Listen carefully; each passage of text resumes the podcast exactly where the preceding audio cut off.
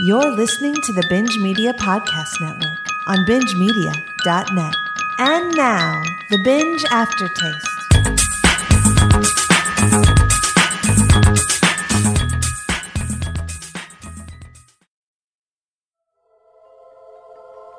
Once, man and those in the water were linked. They inspired us. They spoke of the future. Welcome to this review of Lady in the Water, part of the Binge Movie Aftertaste M. Night Shyamalan Retrospective. Man listened, and it became real. But man does not listen very well.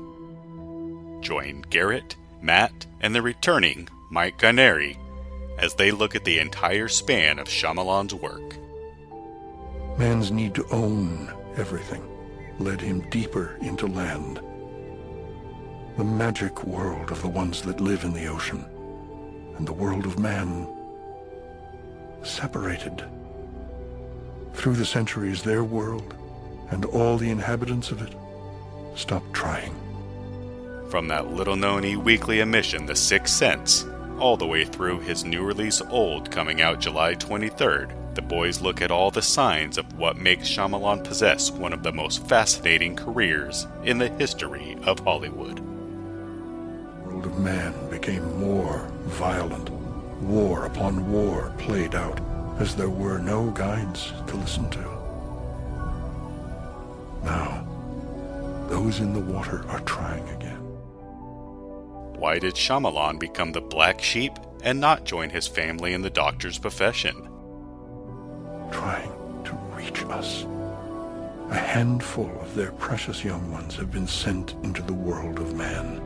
They are brought in the dead of night to where man lives. They need only be glimpsed. When did everything go wrong? And the awakening of man will happen. But their enemies roam the land. There are laws that are meant to keep the young ones safe, but they are sent at great risk to their lives. Many do not return. And why the hell did Mike not see The Sixth Sense until this retrospective? Yet still they try. Try to help man. The answers to all these questions and more, all coming up courtesy of Binge Media. But man may have forgotten how to listen. Lady in the Water, released July 21st, 2006. Budget was $70 million. Box office $72.8 million, but $40 million stateside. And this was directed by M. Night Shyamalan. All right, guys, we have reached it. We are here. We are at the point that Mike teased in the beginning of this retrospective, where there was a point in time M. Night Shyamalan's name was associated with great filmmaking, our next Hitchcock, our next Spielberg. After this movie came out, he became a punchline. He became a joke. Uh, yeah, definitely. At what point, I'm trying to remember exactly, was it where there were like reports, there were like news reports of his name would appear in trailers and audiences would literally start booing as soon, like, I think it was for the, what's the fucking elevator movie that he didn't actually direct. The Devil, but- yeah. Yeah, Yeah, that was yeah, it was 2010 like- that that started happening. Yeah, and it's yeah. like M Night Shyamalan presents, and audiences were like, "Boo!" Uh-huh. Next, I was I was in one of those theaters. Oh yeah, I have a story about that. And this, I gotta be honest, this is the podcast out of this entire retrospective. This is the podcast I've been looking forward to the most. Number one, because it's always fun when we get somebody on who's seen a movie for the very first time. So, Mike, I have you for that. Two, we have been told, and we talked about this, Matt, in our first show of 2021, that people like when Matt is angry. And I have a feeling Matt will be angry throughout the course of this podcast. And three, I think of all the movies on this retrospective, the behind the scenes of this movie is so fucking interesting. And you see the ego right up on that screen. And there's just so many moments in this making of this movie that I'm going to detail here in a little bit that they spin your mind that this guy thought that all of these things would go over. And so, yeah, the behind the scenes of this one is fascinating. Mike, sir, you're coming into this for the first time. Yes. I'm sure you'd heard a lot of the derision. Yeah, Um, I yeah. think where I think where you and I met, I think there was a lot of talk about this. What were you expecting going into Lady in the Water before I get to Matt? Well, I mean, I was expecting. I, I knew that there was going to be a lot of uh, gibberish, bullshit. I don't know. Just there was going to be a lot of language of like scrunts and narfs, things that cartoon characters say. I, I knew that there was going to be a lot of that. I like. I knew that this was a film that was famous for having a very like impenetrable mythology, and I knew to expect, uh, you know, my man PG, Paul Giamatti, and Bryce Dallas Howard. I didn't expect everyone else in the cast, but we'll get to that. And beyond that, I just knew that this one was supposed to be something more of like a. I just remember like at the time, and I didn't see this movie, and I don't think I even saw the trailers for this movie at the time, but I, I somewhat remember like Shyamalan saying like, oh well, this one's not like my other films. This is more of a fairy tale or something like that. And I was like, I don't know what that's about, but so I, that, I that's kind of the extent to what the the extent of what I was expecting for this. Now, Matt, you have detailed stories about you seeing this and being warned about it beforehand, and you coming out just flat out angry at it. Was this your first time revisiting it since that experience? Yes. I was so mad first time I saw this movie that I almost I borderline decreed that I would never watch it again. But much like M Night Shyamalan, I have no self awareness, and little did I know that you know this would lead me down the path 15 years later of reviewing this. And to be perfectly blunt, you may be saying this is the most excited you've ever been to take on this retro. I agree for the discussion, but this was the movie I was dreading watching the most. I have in front of my TV, I bought all of his movies off Amazon, physical copies, and it's just been staring at me. I know sooner or later I pop it in, and I really didn't want to. I waited until the last second. I literally just finished watching it. I wanted to wait until I had as little time to maneuver as possible. It was truly crunch time. I believe I mouthed the words "fuck it" when Christian walked into the room, and I said, "If you're not doing anything, sit down and watch this with me." And he goes, "What are we watching?" I didn't tell him what it was. I didn't tell him it was a Shyamalan movie. I just said it was Paul Giamatti because everybody loves Paul Giamatti. And we then proceeded to just have complete silence for an hour and 40 minutes.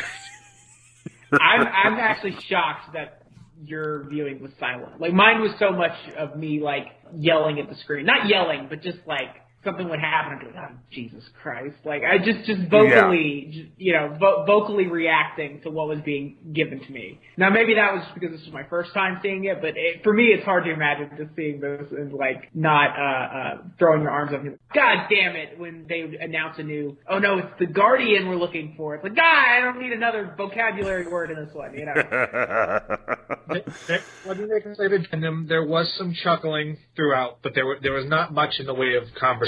You know, like he wasn't asking me questions. I wasn't making declarative statements like "fuck this" or "God, I hate this movie." Nothing like that. There was the occasional chuckle, and then once in a while you would hear a scoff or a what or just those little things. And chuckling, especially with Narf, because correct me if I'm wrong. Isn't Narf that thing from Thundercats? That little thing that oh, follows them around?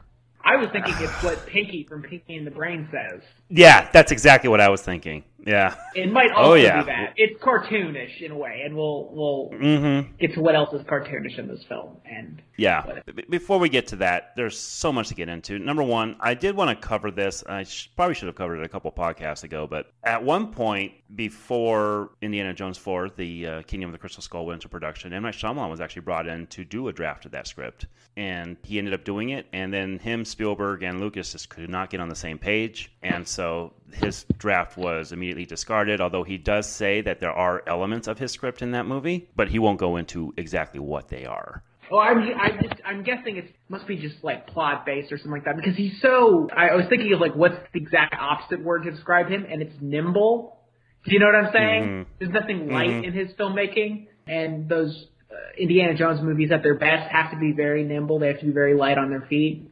Yeah, so I mean, he was working with Spielberg three, four years before this, and now we have him doing this. Let me start with a positive because we're uh, something tells me all three of us are going to really shit on this movie. I think the idea of making up a fairy tale to read to your kids is a beautiful thing. I even endorse the idea of maybe reenacting it for your kids. However, when you have this budget and you have this ensemble, Shyamalan proves his storytelling instincts behind this movie are just all wrong. Why take this fairy tale and make it into such a self-serious romp as this? He's just too self-serious. Like that, that's not. There's nothing wrong with that if that's if you if you own it. Matt Zoller Seitz, I, I think that's who it was. I, this was years ago when I read this. I believe he wrote something once where he was talking about how you shouldn't expect every kind of emotion or every kind of filmmaking out of every director. You should have directors like you have friends in the sense of like you have one friend who you might go to for like relationship advice, but you'd never trust them on dealing with work stress. Or you might have another friend who's like really funny to be around, but can't deal with emotional stuff. But it's like, that's okay. You don't expect everything out of everybody. It's the same way with like directors. You should see an M. Night Shyamalan movie if you need a certain kind of fix. But you don't have to expect him to be able to give you a fairy tale, except that's what he's trying to do here, and it doesn't work at all.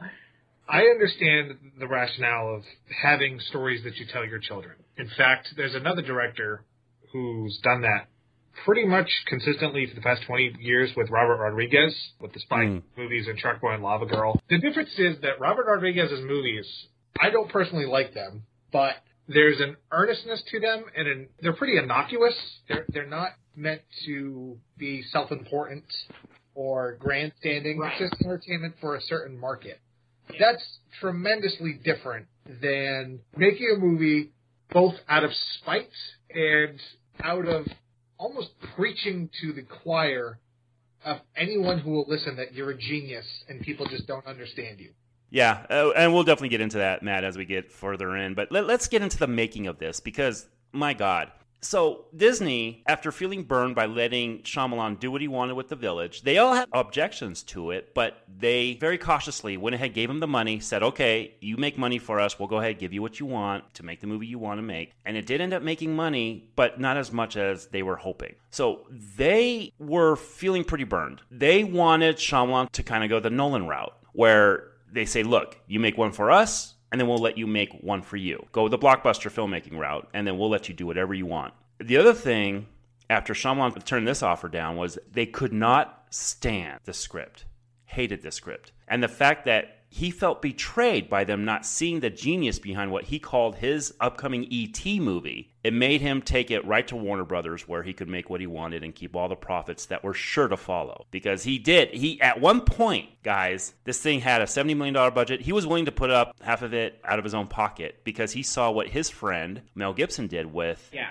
Passion of the Christ. Yeah. And of course, this movie was going to make 300 plus million dollars, and he could reap it all for himself. Well, I always say Paul Giamatti. He's kind of the modern Christ. Like, you know what I mean? Like, in his following and his his devotion. You know. Yeah, and Father and Son and the Holy Sideways. It's great. And the other thing is, once again, guys, jobs were lost because Disney's most successful director was now fired, and the people who rejected this script in the beginning were fired from Disney as a result. So Shyamalan's presence means a lot of people lose jobs. And now all this is detailed in a book. And Matt, Mike, you mentioned this in the previous podcast called "The Man Who Heard Voices." Yes, that's the one. Yeah, I haven't read it. You haven't read it. See, I did something unprecedented for this podcast in that I hadn't read it either, but I had to. I had to dive into Lady in the Water Boys. I had to see what was behind this man. So I bought a digital copy online, $14.99, and it was rather slow at the casino this week. And on downtime, I would sit and I would read this 298 page manifesto about how, the genius behind M. Night Shyamalan and how Disney could not see it. He had visions, guys, of this movie starting off with the castle, with Tinkerbell coming up and hitting the screen with a star and everything. He knew this was his Disney film. It was written by an unexperienced Sports Illustrated writer who covered the Bulls, and he actually courted M. Night at a party they had met at and asked him for unlimited access to him for a biography. That's what's detailed in it. I honestly think M. Night probably courted him. The stories behind this man get so twisted. It's like an it's like a J. Edgar Hoover Nixon situation where like they're both Yeah. each other. They're like each paranoid. yeah. exactly. Now, this book is so fascinating. I know I use that term a lot on this pod, on this uh, show, but my God, M Night is actually quoted, boys, in that book as saying this was going to be his biggest hit yet, and that Lady in the Water was his, and I quote, E.T. Because that, that's insanity. Like even if you even if you thought you were making a really good film, and that for not for nothing, this is a confidently made film. Like this is a film that is like clearly like the person making it believes in what they're doing. Mm-hmm. But even if you thought you were making good film, how could you remotely think that this was going to be a bigger hit than The Sixth Sense or Sign? Yeah. It's insane. Like, he, him describing this as his ET, like, that's such a, oh my god, like, I love Uh-huh. that. I've never heard that quote before. I love that because it's like, with ET, that's like Spielberg, he's like tapping into childhood fears and anxieties, but also the, the warmth of childhood and the nostalgia and everything, and he's filtering it beautifully through the eyes of this like perfect child performance. And M. Night Shyamalan just as Paul Giamatti as a fucking handyman. like it's it's so misguided. This is definitely a movie where nobody said the words, hey, have you thought about doing X instead? There is clearly no. We, we talk about Yes Men. I guess this would be No Men, the movie, because this is the most confidently misguided movie I think I have ever seen. It's up there with like Richard Linklater's Waking Life. Well, out of all these movies on his resume, I do think this was one filled with no people. Because you had people at Disney rejecting the script. Warner Brothers also did not really like it, but they thought, look, we were able to get you away from Disney, so we'll give you what you want for this movie.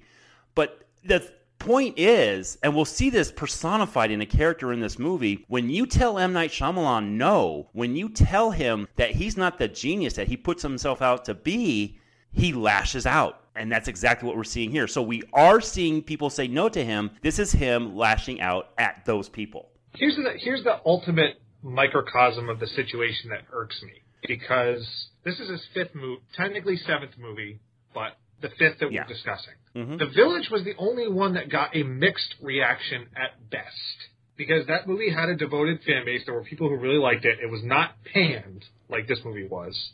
Just because there's a considerable majority gives you the impetus to lash out at everybody. Like what? Oh, yeah. How big of a fucking egomaniac do you have to be to do that for something that you did not make the cat in the hat level of, of an embarrassment? It's just the man's a fucking infant.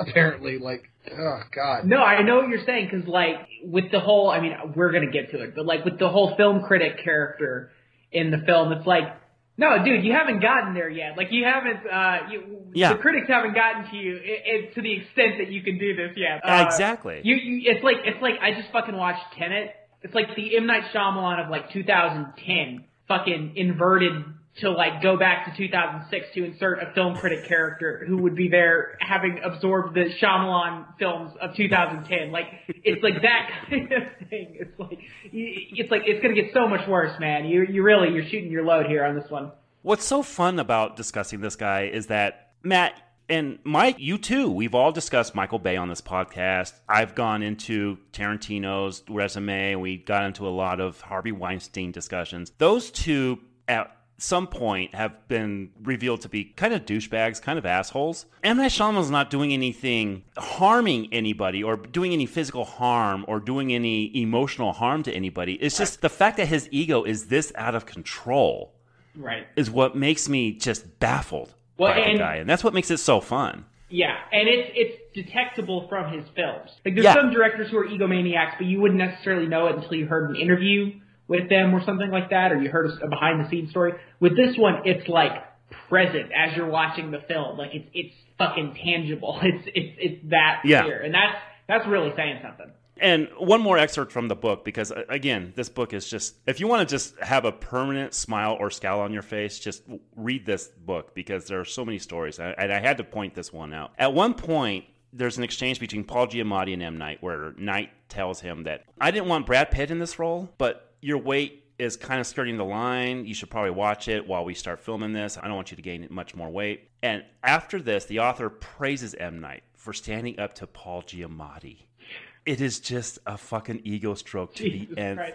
So the- degree. So the book is like that too. Like the book is Yeah, absolutely. It's Oh, not yeah. like the fucking um, what's the fucking Devil's Candy, like the Bonfire and the Vanities takedown book. It's, oh, it's not like that and it's called The Man Who Heard Voices. And there are points in the book where M Night Shyamalan's like standing up to Disney, right? Like this is his; these are his heroes, and these are Walt Disney was a huge influence on him growing up, obviously. And so he had to think, you know, I, I have this great story, I got to take it to somewhere else, but it's going to turn out okay. And then at one point, there's like italics, and the italics read, "It's not going to work out as well this time." And then the chapter ends with him saying, "Yes, it will." It's so weird. Are these actual voices he's hearing? Is he crazy? His wife at this time was getting a doctorate in psychology at the same time he was doing this movie. Is this investigation by her into his psyche? God damn, there's so much to dissect with that book. You guys realize we haven't talked about a scene in this movie? Like, oh, this, how much yeah, we've gone into this, and we haven't even gotten one second into this movie. We're we're 20 minutes in, but I just I had to get into this because just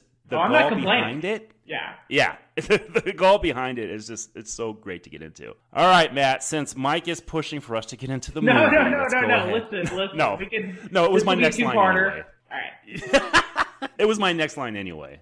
Matt, are you ready? I'm as ready as I will ever be. So the good news is, once we're done with this, I will never have to watch this fucking movie again. So let, let's let's dive into this. Unless they do a sequel. Hell yeah. Well, unless they call it "Bitch in the Puddle" or something. I will not want to watch it. Lady 2, Back to the Water.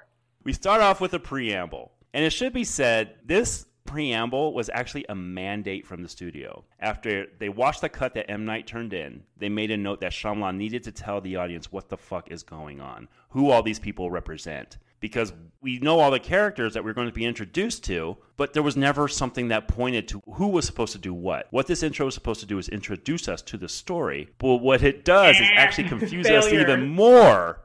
It confuses us even more while at the same time talking down to us, saying that man is in the wrong and that the people underneath the water are not giving up on us. Oh boy. this Do you guys right away. doing this? The narration? Oh, I yeah, heard the uh, name. David Ogden Stiers. Yeah, it's fucking David Ogden Stiers from MASH.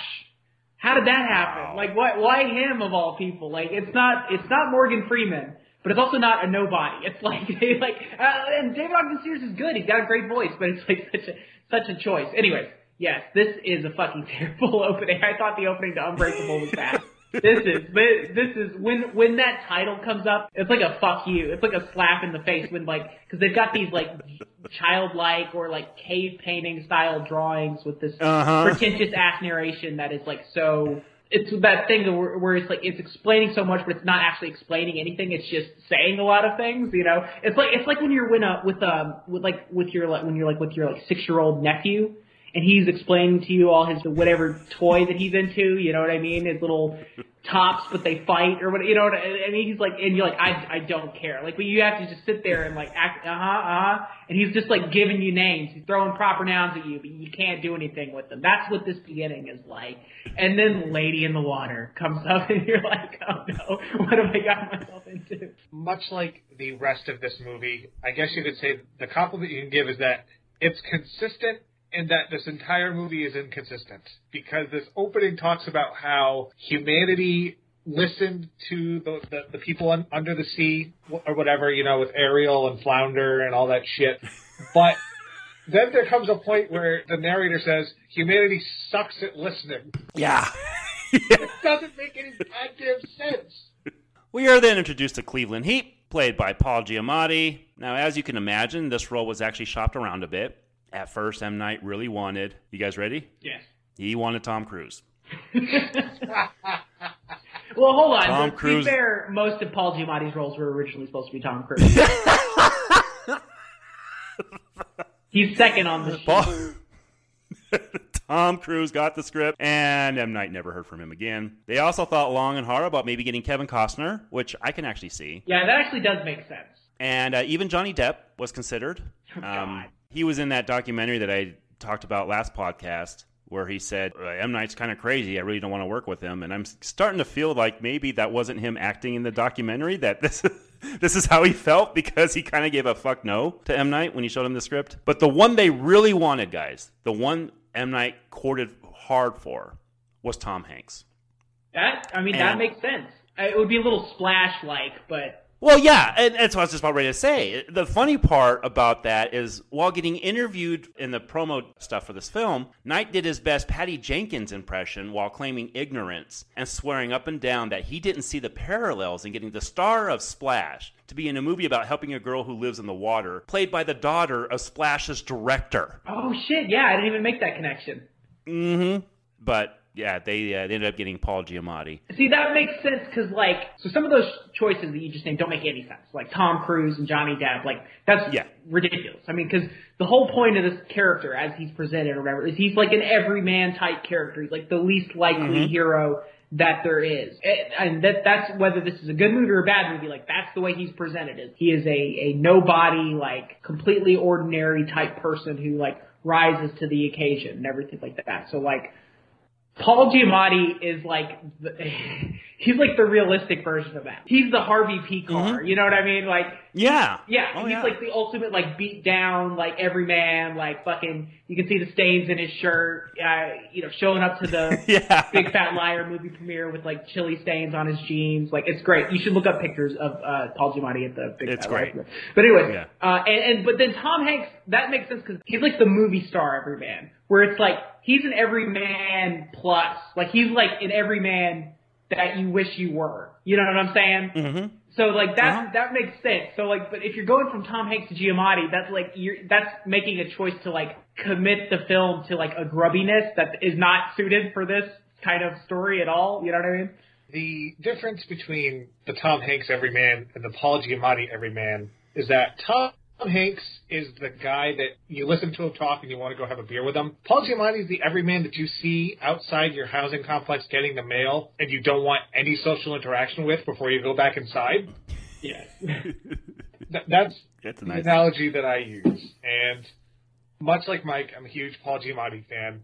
And I think he does as good of a job as you possibly can with this story and with a director so dead set, almost to the point of a vendetta against his detractors.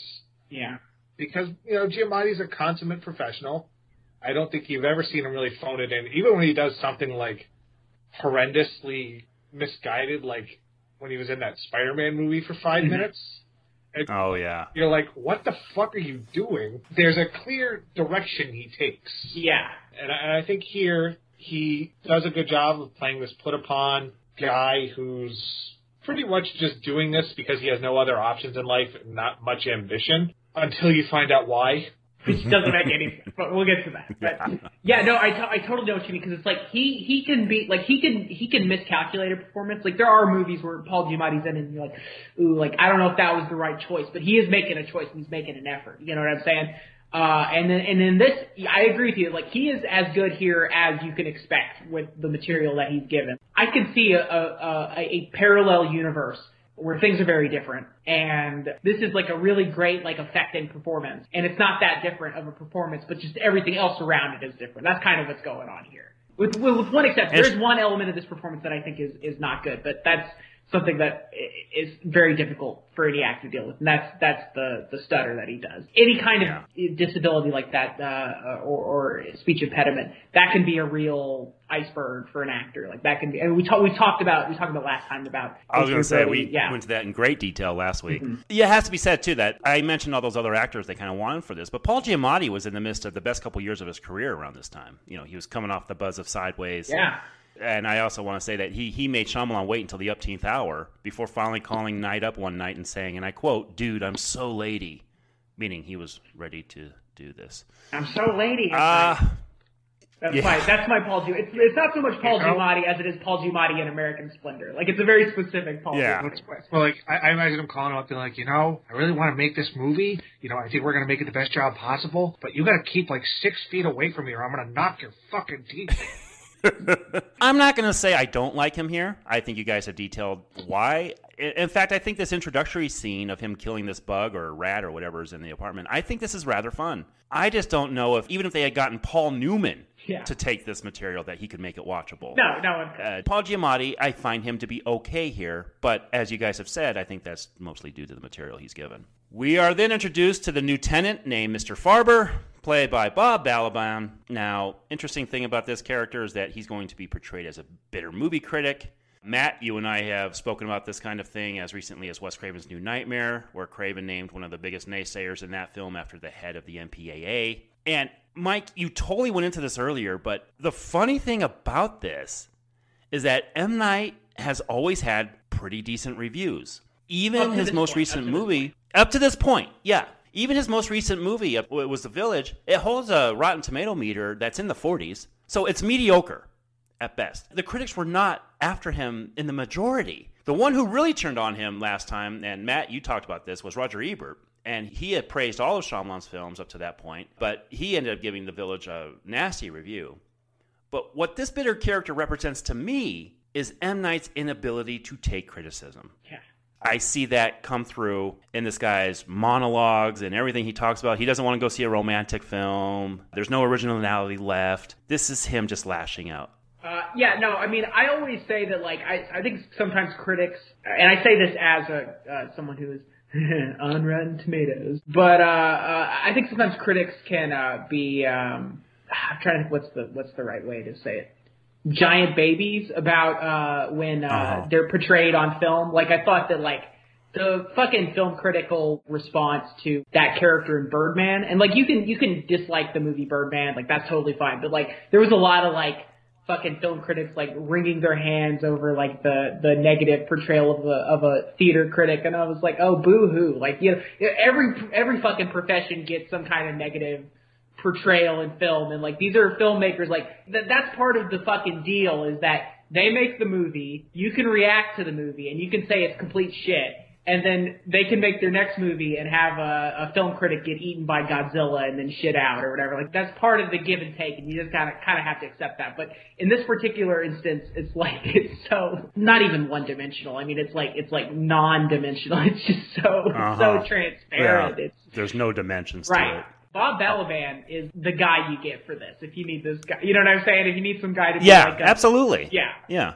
It's so funny the way our retrospectives merge because a couple months ago we talked about how Leonard Maltin in Gremlins 2 had enough self recognition to make himself the butt of a joke and sort of put water under the bridge. I I don't think he mm-hmm. compromised in his review for Gremlins, he just saw the opportunity.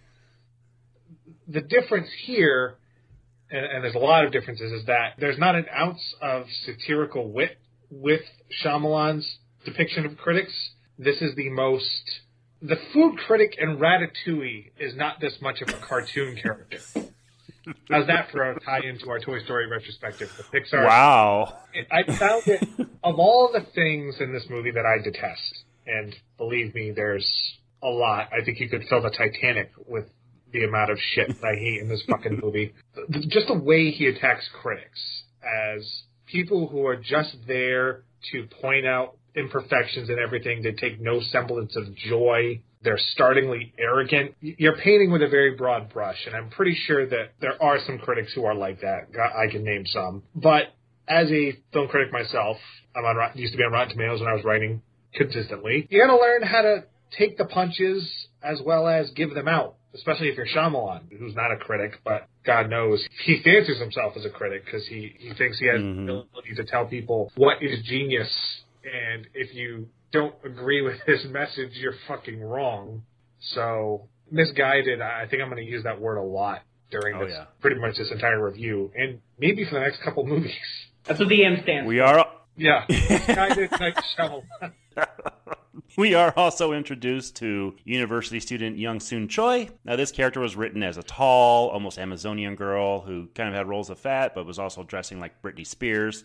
This is how he describes her, folks. I'm not just saying this. But M. Night saw this actress audition, and he knew he wanted her for this role. Cleveland has a conversation with the pool guy who says that the filter is now full of weeds. And Cleveland says that no one's been having any pool parties at night. And by the way, how could this damn pool close at 7 o'clock? That is way early. I've been in apartments and I've had apartment pools, and they 9 o'clock at the earliest is when they close. This pool closes at 7?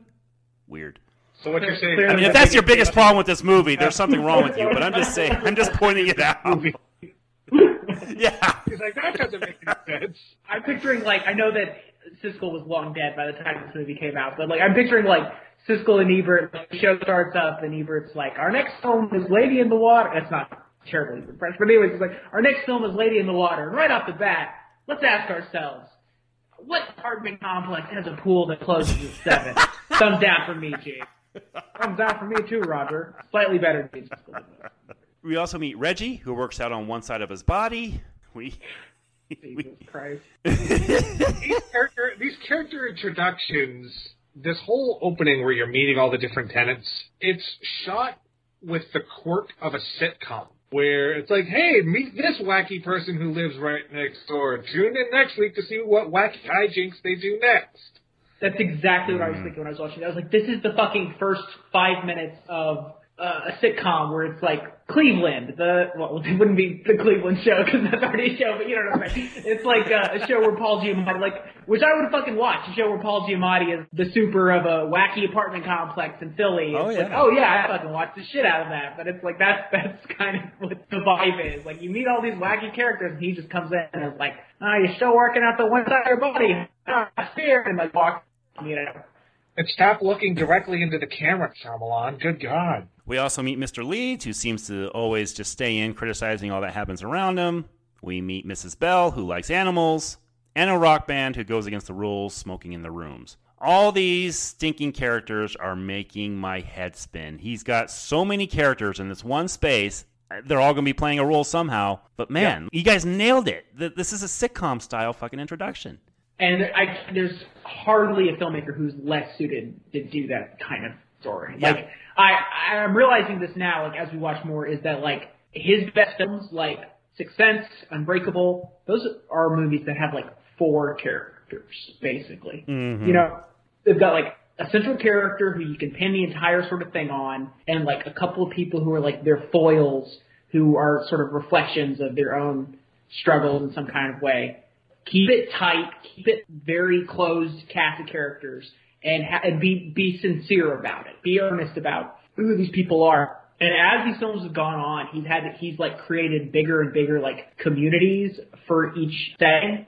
So like last time, you know, you've got the village and everything. Here you've got this apartment complex, and it's like the more characters he adds, the worse his writing gets because he starts writing these characters, these like side characters who have to be like the color. You know, they have to like add like Yeah. oh, and they got to add some wackiness to it, and he's not capable of that doing that kind of writing. He's not funny. Like he's not. He doesn't have humor in that sense, or really any sense from what I can tell. Um, uh, he doesn't have that like touch of like being able to convey somebody in broad strokes without them being a stereotype, which we can get into later. He he doesn't. He's not Altman. Like you know what I mean? Like we don't Yeah. want to see fucking uh, uh, M Night Shyamalan's Nashville. You know that's this, this is not what we're what we're looking for here. I mean, the script is so lazy, they should have subtitled it Shortcuts. That would have been his homage to Robert Altman. We are also getting a full view of the apartment complex, and it should be said, they did not go to a pre existing abandoned apartment complex to shoot. They actually built this from the ground up, guys. And that, more than anything, is why this budget is so much higher than it looks. This was built from the ground up. And it looks pretty, don't get me wrong, but god damn, couldn't you save some fucking money by going and renting out a fucking complex for a day? Uh, there, there's something that happens to some directors. It happens to a lot of directors, including ones I really love, where they get to a certain level of budget and they can't go below Uh-huh. that. Once they've made their, I mean, this, this, even this is not that high, but would you say it was like 70 million or something like that? Which is 70, a lot yeah. for this kind of movie. Yeah, yeah. He's not making Tenet, you know what I mean? But like still, seventy Yeah. million. Once you made your like seventy million dollar movie, like a lot of directors can't go below that, and so everything becomes more expensive because they need more control over this, they need more control over that, they need this to be bigger, they need this to be more real or whatever like that. And this is not something that's just exclusive to like bad directors. Like my favorite contemporary director is Martin Scorsese, and I think he's kind of gotten to that point in a way where it's like every single one of his films has to be like bigger in budget, longer, like more mm-hmm. sort of intense than his last one. Like that's kind of where he's been the past 20 years. So that's just something that happens to a lot of directors, and it feels like that's hap happening here. Like where it's like this should be kind of a small movie in a lot of ways. Like this should be kind of an intimate film, or hope hopefully it should be kind of an intimate film, and it should have kind of a scrappy energy. If you want to have this main character who's ev down on his luck, every man kind of working show guy, the film should maybe have that sort of energy. And like, I'm I'm not a Robert Rodriguez fan. Like, I I don't like Robert Rodriguez's films, but uh, you brought him up earlier. He's like a guy who has that like scrappy, like let's mm-hmm. fucking do this thing, like you know, ho- holding it together with scotch tape energy. And maybe this film could have benefited mm-hmm. from that. So, as Cleveland's sleeping, he hears a splash in the pool. He goes out, and here's a narf named Story. Not subtle, guys. Story. Played by Bryce Dallas Howard. Oh, this poor girl. I imagine her thinking, like the majority of the cast, that if she just does what her out of his mind director tells her, she will come out looking just fine because this is the modern genius of our times, right? But I find her characterization of this main character to be rather laughable. It's like she watched Sissy Spacek and Carrie. It's like staring at stuff like goldfish. A lot of perplexed looks. I think she's. I don't know if it's her entirely, but every performance decision that she makes, she seems unsure of what she should be doing. I think that's right, and I think that there's no character here. She's not given a character here, and so she has to sort of make decisions on top of that. But there's really no decisions to be made. I mean, this is she's a prop in this movie. It's honestly like if I if I was Bryce Dallas Howard, I would be uh well a lot about my life would be different if I was Bryce Dallas Howard. But uh one of the things that would be different is I would be like looking at the script and I'd be like, you really got to give me something to work with here, like in terms of like what what is this character's motivation that couldn't be filled fulfilled by like a fucking magic amulet. Like, do you know what I'm saying? Like, what this is Yeah. not a person that she's playing, and I'm not even saying like in the sense of like the character is not human. Like, you can still find you know notes within that and everything like that. Not, I mean, even if you're if you want to play some someone who's like kind of an abstraction, like P- uh, Peter Weller in RoboCop, like that that's a one of like a non-human person like motivate human motivations and everything like that. There's still a character there. There's still something that's uh, driving them. There's still an anima. But here, I mean, story is not only is she a character with no sort of agency, but she, I mean, the way that she's portrayed is kind of like, I, I, I sometimes am reluctant to go into this stuff because it can be kind of taken the wrong way, but I, it's, I mean, it's kind of sexist. It's kind of, uh, uh or at least patronizing in a way. Uh, Patronizing it's is like a word for it. she's playing a, yeah, she's playing a very infantilized character, and like I, I understand that like Yeah. that's kind. she's not a real person. So in, in some ways it makes sense, but she's given like nothing to work with here, and other than just these like notes of preciousness, and it's fucking gross, man. It doesn't work at all. She also can't succeed at anything on her own. I get that's embedded into the story, but every time she tries to go outside, she only escapes death because Paul Giamatti saves her. Yeah. There are ways to have a character. Um, what would be an example? Uh, Sigourney Weaver in um, uh, Ghostbusters, or or Oh, yeah. Rick Moranis in Ghostbusters. They're fulfilling a role within the the magical kind of mythological framework you've created, but they're still a person. You know what I mean? There's still Uh-huh. humanity in some level there. There's still something to give the actor to work with, but that does not happen. And what's interesting is you guys are saying there's no character here, there's no portrayal here, there's no consistency here. This is the title fucking character of the movie.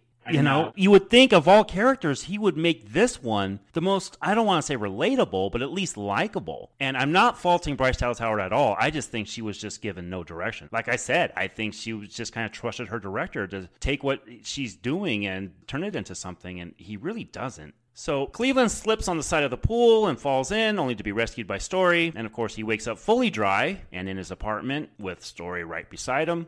She tells him that she's from the blue world, and she even asks him if he feels an awakening. Matt, did you get did you get the Force Awakens trailer vibes here? He's like, "There's an awakening." I had that exact uh, thought. I definitely thought of the prequels. Much like The Village, this feels like it exists at the George Lucas school of acting, and I use that term extremely loosely. There's a lot to Cleveland be said like, comparing the two, Shyamalan Yeah. and Lucas. And I, I wrote an article that compared uh, George Lucas to David Lynch in a, in a, in a way, like uh, talk, talk. That was less Oh, about wow. like their styles or anything. And like I think you can make that like comparison of like Shyamalan and Lucas, like guys who had this success early on in their career and got to a point where it's just like everybody just relied on them as like these geniuses who could create sort of anything. Now I guess the difference there is that I feel like even as bad as some of the Star Wars prequels got, with Lucas, you never felt like he was up his own ass in terms of how genius what he was making was. Like it seems like he was he he mm-hmm. liked what he was making and everything like that. But you didn't think he was making the Star Wars prequels because he thought, man, the world needs to see the genius of mm-hmm. what is going on and with George Lucas. Whereas that's clearly what's going on here. Oh my god, this fucking movie! Like I, it's like, I, just move on. Cleveland realizes while being around her that he does not stutter, which, as we talked about earlier, is just a weird characterization with this character. It's not even Stories- a half characterization. It's like a quarter of a character. Like it's it's not even Yeah. followed up on at all. It's just an affectation. Not at all. A couple of scenes. So yeah. Story says that she is scared and she falls asleep. I was hoping M. Night wouldn't totally splash this up and have them have a romance, and I'm thankful to say that he does not. This is more of a protective vibe that he's giving with her. If he makes one decision right, I think that's a good one. Well, it's a weird one because I once described Paul Giamatti as cinema's first one-sided sex symbol, by which I mean that he just can't help but convey a certain level of horniness emanating from himself. It's not like uh, Marilyn Monroe or. I'm not dissing on Giamatti's appearance, but it's, like, it's not like Marilyn Monroe where like the audience watches and it's like, oh my god, it's Marilyn Monroe, and the sex the sex appeal goes from the uh, the sex uh, interest goes from the from the audience to the star on screen. With Giamatti, it's the other way around, where you, you're watching it and you're like, I think Paul Giamatti maybe wants to fuck me. Like uh, he's just he's got a horniness that emanates from his being. So I don't know if that's the right call here. I don't know. Whatever. We'll, we'll move on. So while taking Story outside, Cleveland notices a scrunt roaming outside. These are dog like creatures covered in grass, and this is the beginning and just one example of M. Night trying his best to be a Tolkien of his day. All of this mythology just falls on its face, doesn't it, guys? I had the thought when I was watching this, I was like, oh, okay, so I guess this is what, if I showed my late grandfather the Lord of the Rings films, this is what he would be thinking about those. You know, like, he'd be like, what the fuck is, like, snarf, crunt, like, it's just, it's just made up words. It's like, I mean, it, it's just so, Yeah. it's just, it's so stupid. It's like so bullshit. I mean, that's the word I can, I come back to. Like, there's no, there's nothing to it. There's no commitment to it. He doesn't even believe in the shit he's doing. And all these terms, does he not realize how ridiculous they all sound? In, in The Hitchhiker's Guide to the Galaxy, there's a character named Slart a Bart Fast. And the reason why he's named that is because when they did, did it as a radio show, Douglas Adams wanted to write a character whose name sounded like it couldn't be said on the radio because it was vulgar, but it was not actually vulgar. It's just like as close to being vulgar as you could without having it actually be vulgar. And like that's kind of what some of these names sound like, like Scrunt and Narf. Like they all sound like weird sex acts that like Uh-huh. a fucking fourteen year old like lies about having done in the locker room. Like, yeah, I was, me, me and Herbie Narf last night. It was crazy, man. I scrunted. There's a characterization. Mhm. Holy shit. the difference is that Tolkien's world is entirely fantastical, and as a result, you're willing to give it a lot more leeway. When you try mm. to mix and incorporate the super fantastical into a reality setting, you need some kind of internal logic, and this movie doesn't have any. The rules that they come up with about the tree monkeys that are like the overseers that Mhm. have these rules that are effectively unspoken, but people know about the grass wolves know about. I would have punched myself in the face talking about this movie. I sound moronic when I describe it. so bad. Oh, you guys should read the children's book, which I actually have in my possession. There actually is a with. children's book of this. Oh yeah, he he released it the same day as this movie, and I ordered it from Amazon. Is it like a novelization or is it like a fucking picture No, no, it's a picture book. It's thirty Oh pages, God. and you know it's not bad. I, I find it to be a tempered down where the wild things are a little bit. You know, Whoa. it's not bad. Let's just put it this way: Evangeline Lilly came out with a children's book a few years ago. It's better than that. Cleveland gets laughed at by the guy from Animal Control as he tries to explain what the animal was to him. And we are told here that they're in Philadelphia. But man, I see a lot of forest here, guys. Well, I don't. I don't want to get uh, past this without talking about how terrible the CGI is in this film. Talking about this, this Oh, creature yeah. that shows up, like, and I know that that's kind of like a, an easy and like even kind of lazy complaint to be like, oh, the CGI from this movie from 15 years ago is subpar. Like, yeah, no, we get it, but like, it's it's really bad. like, it's really, it's really like you yeah. you, you got to think that like he had to have been able to do better than this, especially in a film where like the creatures that he's doing like are the only real notes of magic in the film. So like the entire conceit of the film mm-hmm. has to rely on the fact that we believe that these creatures exist. And the fact that the CGI is so bad completely breaks our suspension of disbelief. It's just it, you, you just see Paul Giamatti running from a fucking GameCube graphic, and it's like not Yeah. good, you know. We are then told that something keeps turning on the sprinklers. And can I give a compliment, guys? We've been we've been going off the rails as far as us criticizing this movie. I find this to actually be a good piece of storytelling. You always want to set up a warning before danger happens. That's true. And uh, this whole idea of these sprinklers turning on, it's kind of like Spielberg with the glass of water shaking before the T Rex shows up. I think it's kind of effective. Now, what they do with it obviously is bad, but I like this storytelling device. I, I, I- I see what you're saying. Yeah, that, that actually does make sense. It does add a note of atmosphere, I think, to the film. Like this, this, Uh-huh. this, this kind of, which is nice. Like it, there actually is kind of a, a nice note of this sort of water coming down. It's like rain, but it's not real rain. It kind of gives you that sort of idea of like nature plus modernity. And there's something kind of nice about that. There's a misty quality to it, and um, Yeah. yeah, it's not bad. You're right, actually. Cleveland then asks Choi to look up the word narf for him, and she says it's an East Side bedtime story that she will have to ask her mom to expand on. Cut to the old Korean lady who apparently knows all of this story and will conveniently be guiding the plot along. She says the Narf is a sea nymph who must be seen by the one human chosen for her, or the vessel, and seeing the Narf will awaken something in the chosen one, and when she succeeds, she will return home by the eagle who brought her there.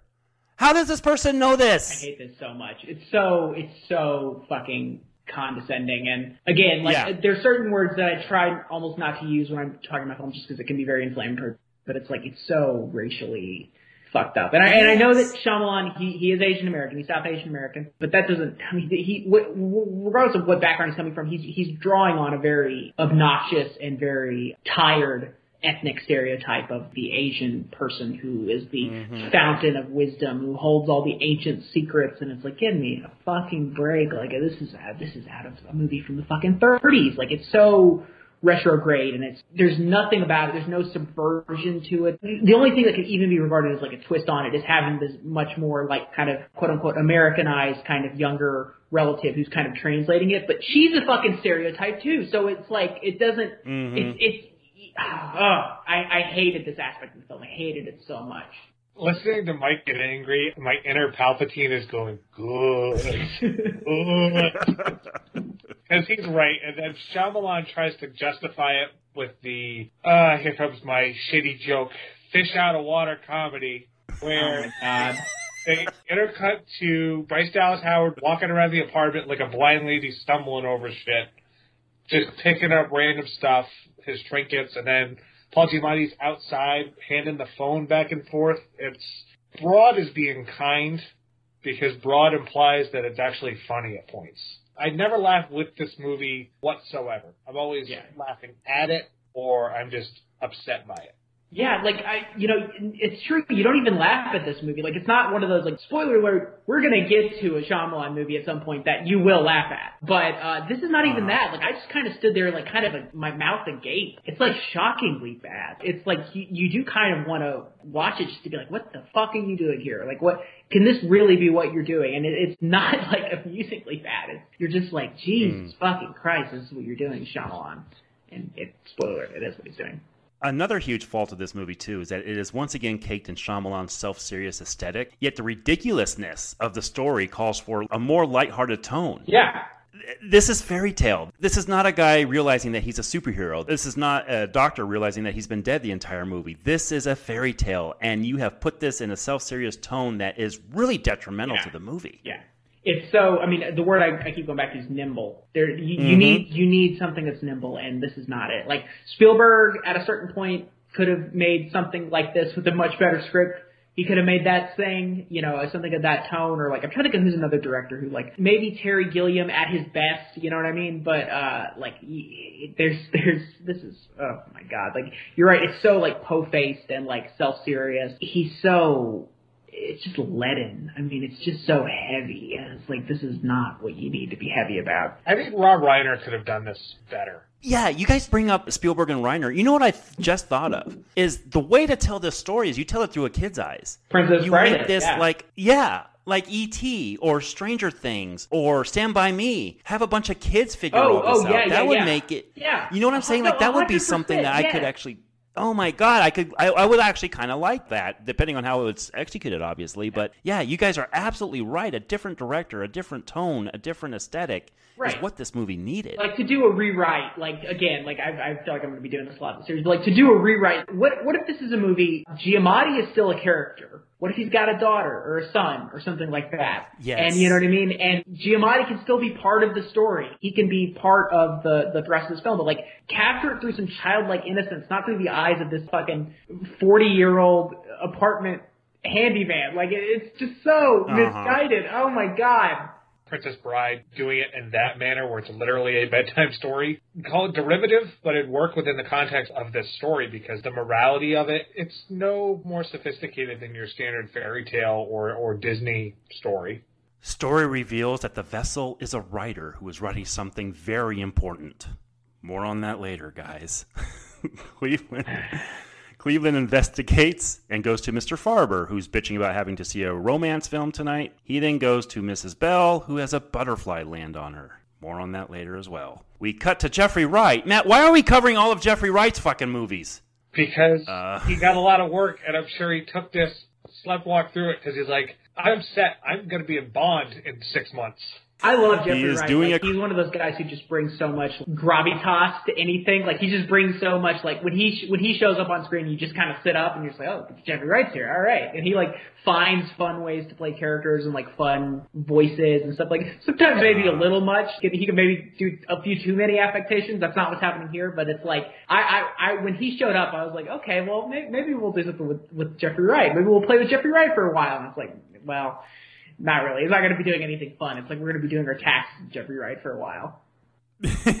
well, I have been pretty outspoken on the show. I'm not a Jeffrey Wright fan. Oh, I- I, find his del- yeah, I find his deliveries to be. I don't want to have to lean in and hear what somebody's saying. he does that a lot in his Fair, he does do that. Yeah. You know, Him, him, and Jared Harris are both very like, oh yeah, like, uh, like Yeah. uh, a little closer to the microphone, Jared. Like, it's, it's a little bit more like that. Speaking of Jared Harris, yeah, exactly. but Jeffrey Wright, he's doing a crossword puzzle as his son reads cereal boxes. I cannot believe both these plot points get integrated into the mythology that M Night's building here. Mike, you were watching this movie for the very first time. Did you have any idea where this was going? No, and I kind of just, but I knew it was gonna go somewhere stupid. Like I, yeah, I could just tell. Like I didn't know, I didn't know what these characters, like what purpose they were serving. Like I, I could tell that he, there was something a little bit more to them than just like in Rear Window when, uh, uh, like all the other people other than fucking uh, Raymond Burr in the apartment building who are like they've all got their own mm-hmm. thing of like you know they're like oh there's the, the the girl who dances and the guy who's you know writing the song and everything like that. I feel like he's doing more than that. Like I feel like this is going somewhere, but I feel like I'm not gonna like where this is going. That that was my kind of feeling this whole time. M. Night's so happy you compared him to Hitchcock. So. I know, right? I shouldn't have said that. So Cleveland, he goes to the band, who feel like they're in the state of reek. Oh boy, the fucking dialogue here. Wow. And Cleveland concludes that there's no way they can be the vessel as they haven't been writing essays, as he says. Man, Mike, you know, you bringing up the dialogue in the first two podcasts of this, it's really been going through my head, and it's so apparent in movies that just not only are they not well told, but the dialogue is coming at you at the screen and you're paying more attention to it because the movie's not that good. Yeah. Boy, is it fucking apparent here. Yeah, especially with a film that really is about writing. Like is like is like leading into the idea of like great writing, and you're sitting here and you're like, no, Yeah. it isn't.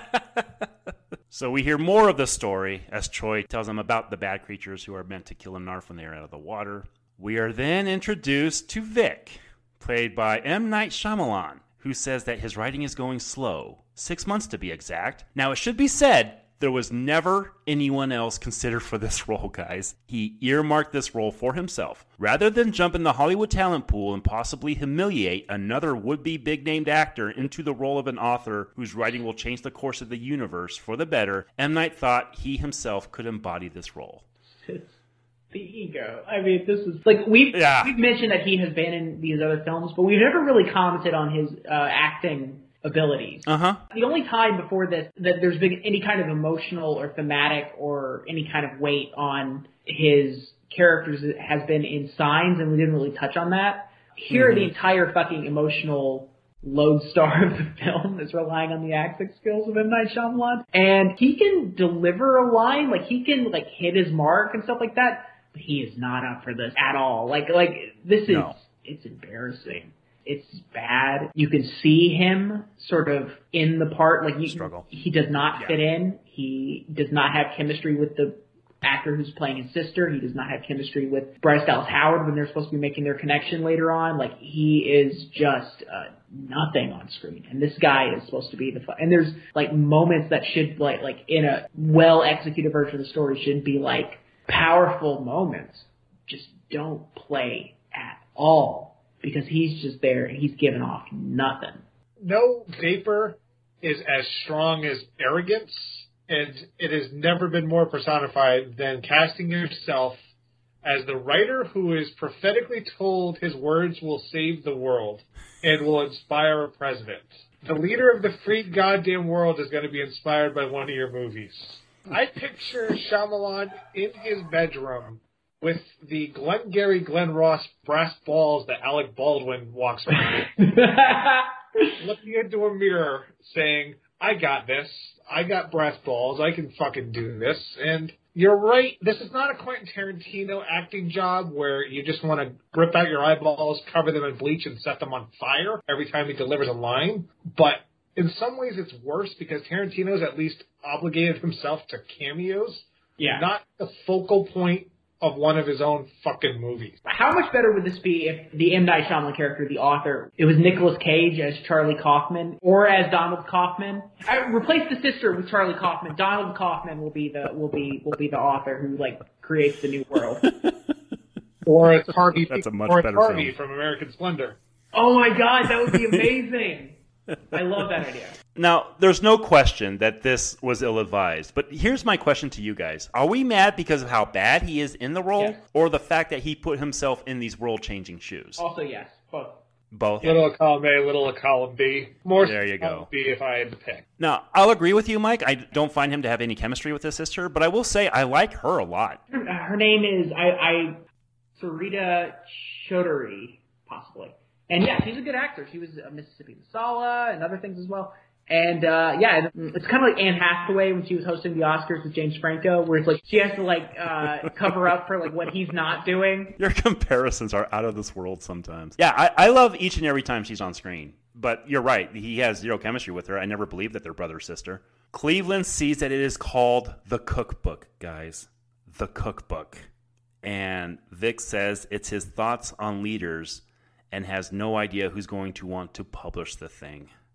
Ooh, the cookbook. The fact that it's so vague, I think he thinks that's a good thing, but it's actually a bad thing. Like the fact that it, Yeah. he doesn't outline like what's the fucking philosophy about like the easy joke would just be to say like eh, it's like Mein Kampf. like it's something of that like level of complete insanity and like you know I like what is in this thing? The cookbook. It sounds like fucking Kaczynski wrote it, or like it's like who who fucking. I mean, it's like it's the cookbook. It sounds like he's fucking telling you how to make bombs, like drop on federal buildings.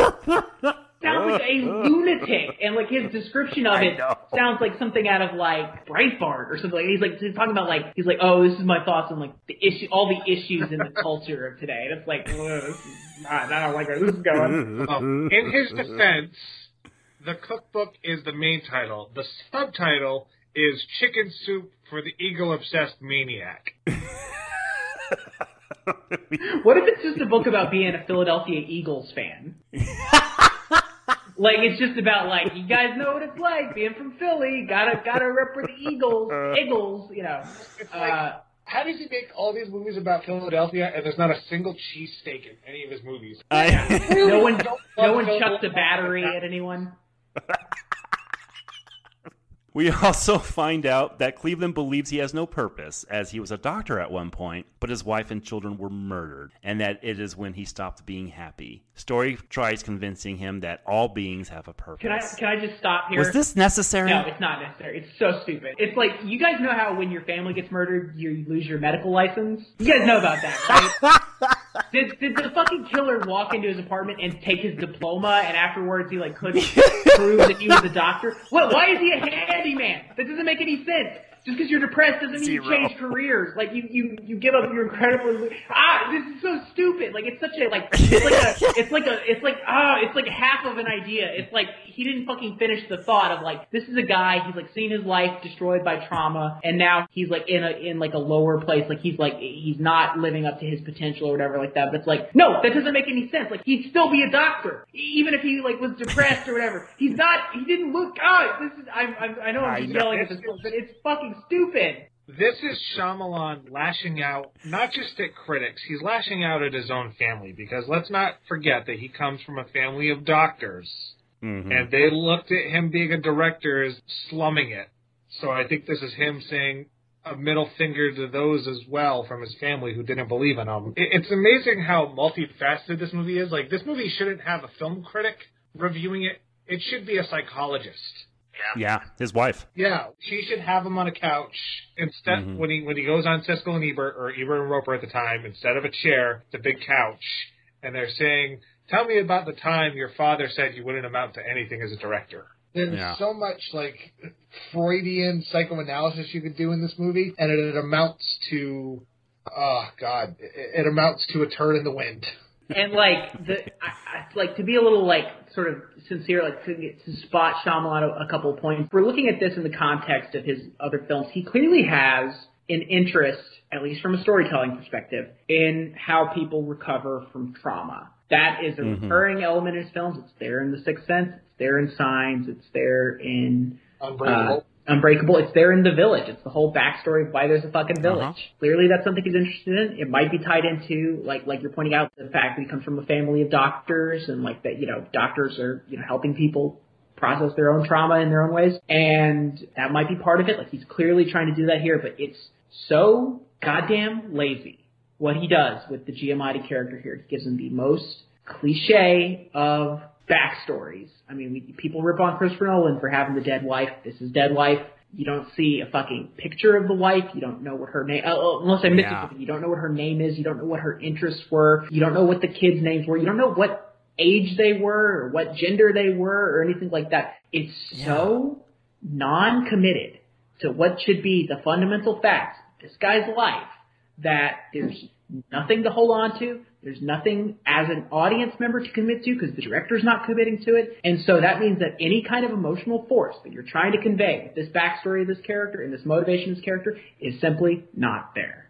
Vic then shows up at Cleveland's apartment and meets eyes with Story, who says that I'm so glad to have met up with you. And I'm just not feeling it. Boys, we are only 40 minutes into this film. and, uh, Is this his longest film yet? Like I, I noticed, like he doesn't make very long films. They're usually under two hours. no, they're, but this one gets yeah, they're all under two hours. It is in 109 minutes. I'm not sure if that meets up with The Village or not, but I don't know. It feels like it, though. I'll put it that way. It really does. and Story says that Cleveland has a big heart. So we're setting up Cleveland as the guardian because he always feels the need to protect Story. Of course, we'll find out in one of many twists at the end of this movie that that isn't the case. The sprinklers spurred on, meaning danger is imminent, and as the Narf once again tries to leave, here's the Scrunt to stop her in her path. And Matt, you're absolutely right. This is Shyamalan not letting her leave and having Cleveland be the savior. Yep. Pasty. Well, to be fair, she is white as well. the pastiest savior imaginable. I- i- If Wonder Bread was an actor, it would be Paul Giamatti. No, no, he's got more than that. He'd be like Scarlet Bread at least, right? He's Italian, Giamatti. He never plays Italian though. That's for my own podcast later. That'll be my Italian movie podcast.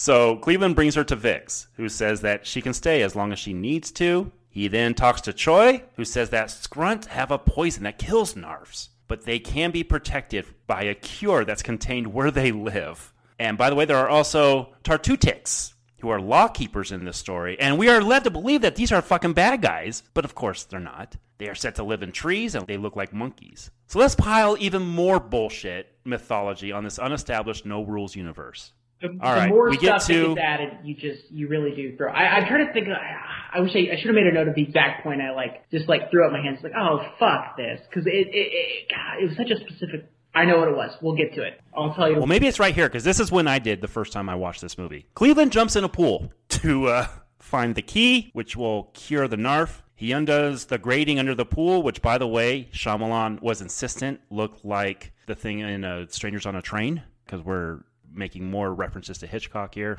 Almost everything. And- This is just a, this is just a, uh, a little tangent, but almost everything that's filmed underwater is bad, right?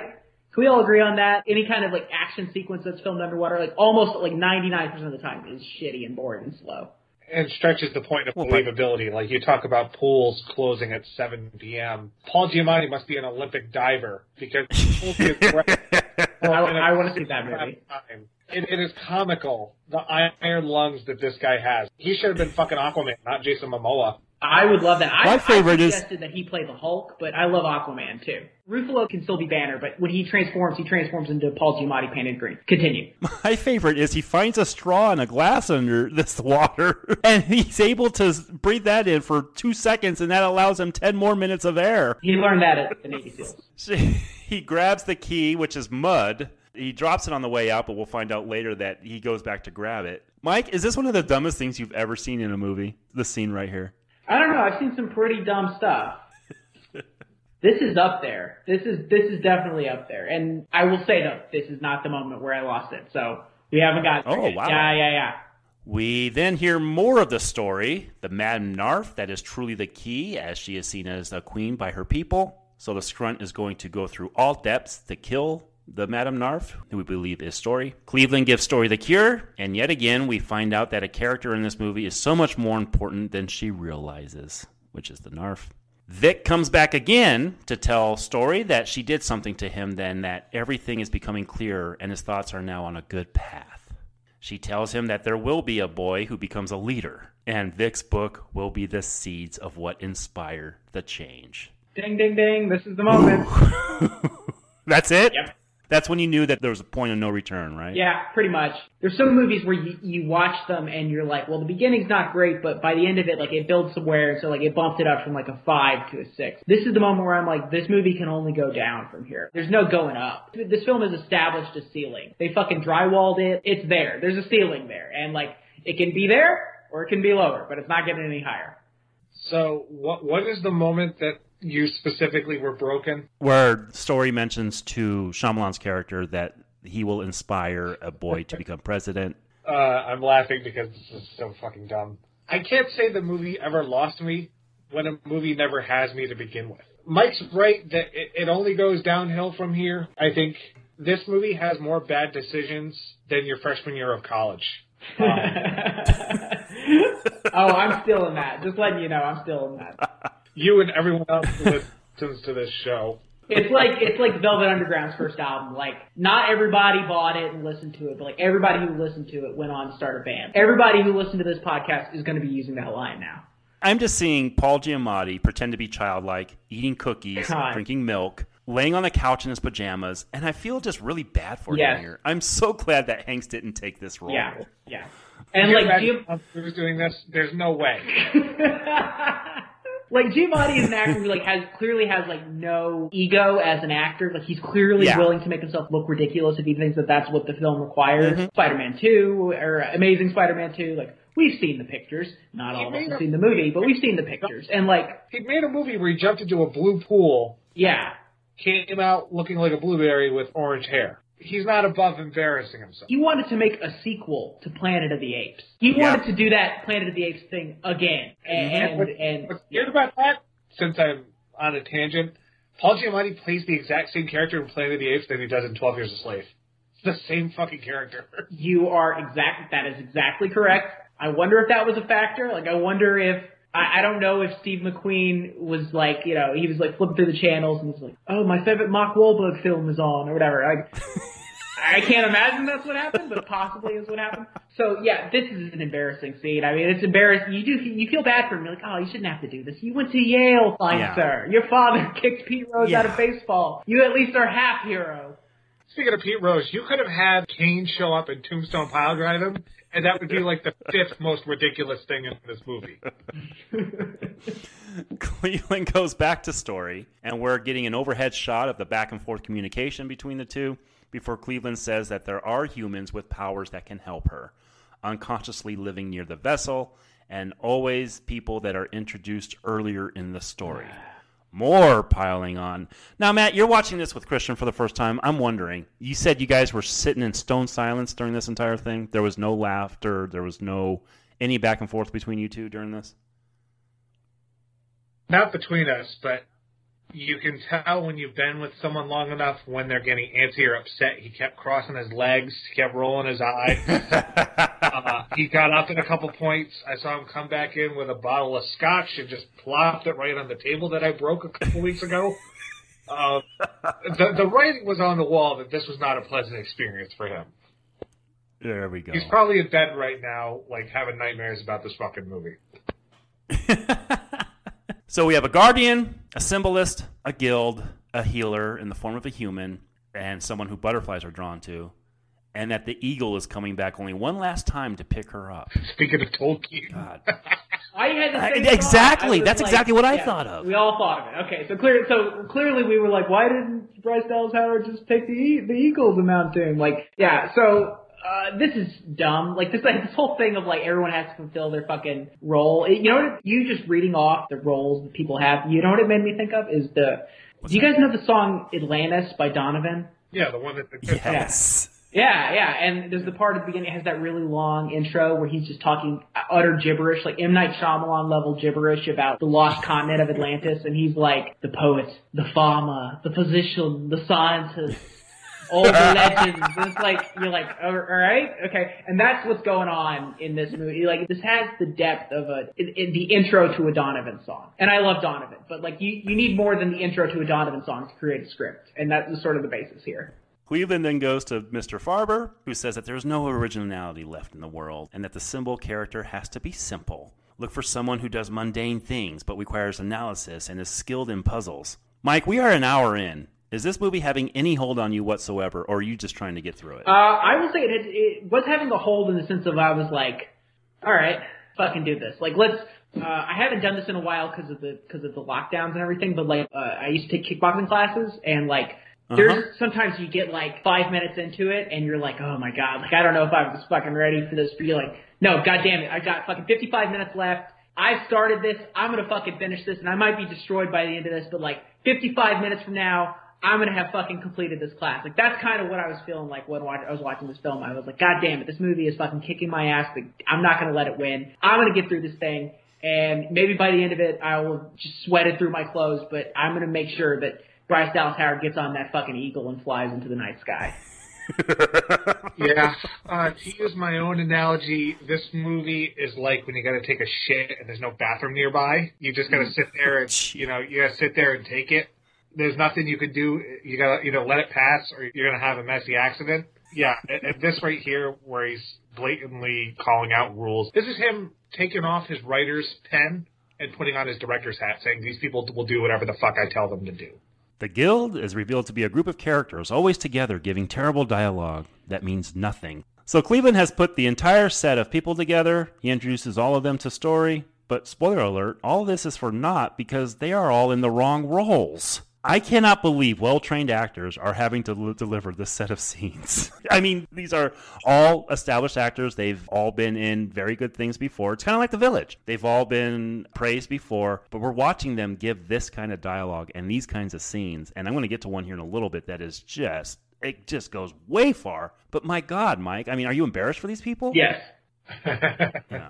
Speaking of embarrassing, we skipped over what I think is the funniest scene in the unintentionally hysterical scene in this movie. And I talk about how this movie doesn't follow its own rules in the beginning. We're specifically told, and we have to watch a 10 minute sequence where the sister has to communicate to Bryce Dallas Howard's story through nonverbal communication because she cannot talk about her world. Yeah. That is immediately followed by a scene where she tells Paul Giamatti verbally over a walkie talkie every single piece of information about her world.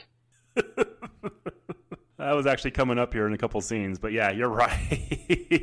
This movie's so disjointed, I forget what scenes happen when.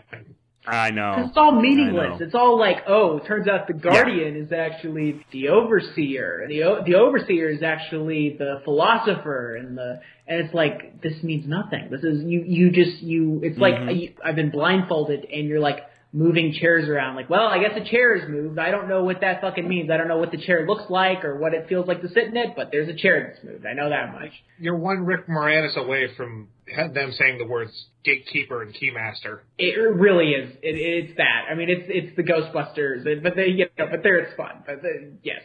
So Jeffrey Wright figures out through his crossword puzzle that there needs to be a Surrey, which will confuse the Scrunt's smell by making him unable to pinpoint where Story is. Hold on, just. Holy shit! I cannot believe I am reading Okay, this. sorry. I just had to exhale there a little bit. I just cannot believe this plot. We are then told that the eagle won't land in the party, so we're changing rules again. So the eagle won't land amongst other people. So again, this would work when you're doing dealing with kids, right, guys? The adults can't see it. We did this in ET. Yeah. The adults wouldn't understand. The adults wouldn't get it. So of course we have to wait till there's nobody else around. But when you're dealing with adults, this makes zero fucking sense. Or if there's any sense of like exploration, and there just isn't. It's just more stuff. Like it's like if you're shopping and like you've got a list, and as you're buying stuff, you're like, oh shit, I do have to buy fucking glue to get the thing back. Okay, I'll get the glue. And you're just like, you realize you didn't have a big enough shopping cart to get everything in there, and it's just like more stuff just piling on. You're like, this is not going to carry all this. Like that. That's what's going on here. Like there's no sense of discovery. There's no sense of like uh exploration. It's just all just stuff. That's what this movie is. It should just be called stuff. Just the poster Yeah. should just be Paul Giamatti in like a white stock photo type background where, where stock photos take place in this like white nether space. And it's like Paul Giamatti in his costume for the movie, like in a white nether space. It just says stuff. M. Night Shyamalan's stuff. and it will give you a better idea of what's going on in this movie. Well, M. Night Shyamalan does say that what he's writing, he does say stuff when he's ex- ex- explaining the writing that he's doing, so you might be onto something there. Sure. We then see that they now have walkie talkies, and Cleveland finds the eyes in the mirror. Story instructs him to use in order to find them. Cleveland now faces the Scrunt, challenges him to a fight, but this is where we find out oops, Cleveland is not the Guardian, as the Scrunt isn't afraid of him as he looks in his eyes. All right. Cleveland then Yeah, that's the right reaction. just get, yeah, yeah. Cleveland finds Farber, who asks why people like to stand around and talk in the rain in movies. Everything's a fucking reference here. So Cleveland gets a speech from Mr. Leeds about if somebody deserves a second chance, and that him hiding in this building means Cleveland will become more like him. So this character we've seen what two scenes of? We barely get an introduction to this guy. Of all the characters, this is the guy we have the least amount of connection to, and he's the one giving the speech to Cleveland here about how his life could be different if he just goes back to the way he was. Is this? I mean, Bad. Who, who, who's this actor? This is is this Bill Irwin? Yes, Bill Irwin. yes, yeah. And like clearly, like Shyamalan is relying. Like Bill Ir- Irwin's got a very like weird kind of energy and appearance. I mean, he's literally a clown. So like the guy brings a certain Yeah. something that a lot of things that a lot of actors wouldn't necessarily bring. Like if this was Bruce Greenwood, this would not be the same. thing. So he's clearly like relying on like this guy's slightly otherworldly quality to like do the heavy lifting. But like you can't just be like, all right, Bill Irwin, give me some gravitas and make this sing. Vic finds out that somebody is going to kill him because of what he will eventually write. Yes, his name Mike is is Michael just- Guarnieri, and it'll happen at some point. It's gonna be like Goodfellas, where Mike's gonna beat the shit out of him, throw him in my trunk, and then I'm gonna be the one that ends up burying him on the si- on the side of the fucking highway. And Donovan's Atlantis will be playing the entire time. Yes. Call back. We then cut to the party and another overhead shot where Mr. Farber is striking out while trying to fit in, while Story tells Cleveland that she doesn't know how to lead, making her an unlikely candidate for being the Madame Narf. They all stand guard at the sprinklers, but the Scrunt appears and takes Story away. Cleveland saves her again, and Jerry busts out his crossword puzzle in order to say that he does not feel like an interpreter. Oh, Yeah, this We then is, cut this to is- Farber. The movie has kind of broken me at this point. You know, it's it's reached that point. We then cut to Farber, and am I the only one who finds this death to be one of the most annoying deaths in the history of cinema? How he's saying it's a moment from a horror movie where the creature kills an unlikable side character, while that character gives a humorous moment. This moment here is when I slapped my head the first time I watched this movie at just the gall of M Night and By the way, this was before, you know, I made the connection of M. Night being the writer who saves the world and all this. My first time watching this was, I didn't see it in theaters. I saw it on cable at home. I waited for it to show up on, I think it was Stars. And I watched this and my head was spinning at this point. I'm like, are you fucking kidding me right now? Mike, at this point, you seem numb. You seem like you've had enough crazy. You're just trying to just wait for the 109 minutes to expire. Yeah, this is when you're doing the cool down at the end of the kickboxing class, and like your legs are just jelly, but like you gotta, you're still there for a few more minutes. This is the lowest worst version of the scene in Scream where uh, uh, uh, Jamie Kennedy is is doing his thing. Like this is this is, and that's a good scene and everything like that. But this, so so like if Scream Two is this is the worst version of Scream, and Scream Three is the worst version of Scream Two. This is like the Scream Eight to Scream Three, like in terms of like It just gets worse yeah, and worse. this is such a this is such a um God, I'm I'm in reference town tonight, but like it's like in Multiplicity where Michael Keaton keeps making clones of himself, and each one is like a little bit degraded, and like the last one is just like a complete idiot. Yeah. Like, the, this is that to any kind of metafictional sort of thing. But it gets better, Mike.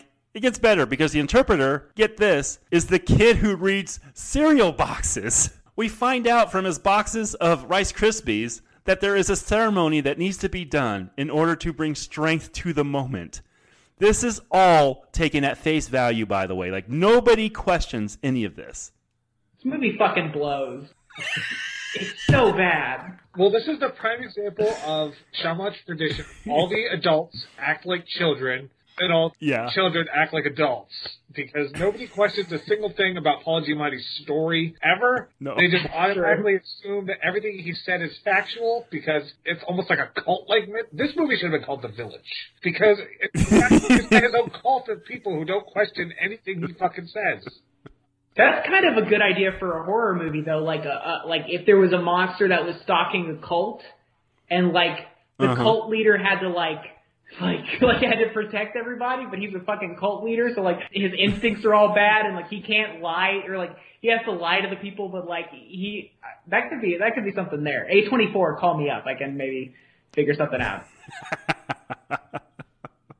It's so fucking off the wall. I cannot believe everything. Like he just keeps piling on. As soon as you think it get, can't get any more ridiculous, here comes this kid to read cereal boxes to find out what they need to do next. Everything is it's just all random with Shyamalan. You know what it is? It's like X Files, where the supernatural is always the answer. You know, that's never science. We're not going to go to science to figure things out. It's all supernatural. And oh, it works in X Files, at least the first few seasons. It doesn't work here.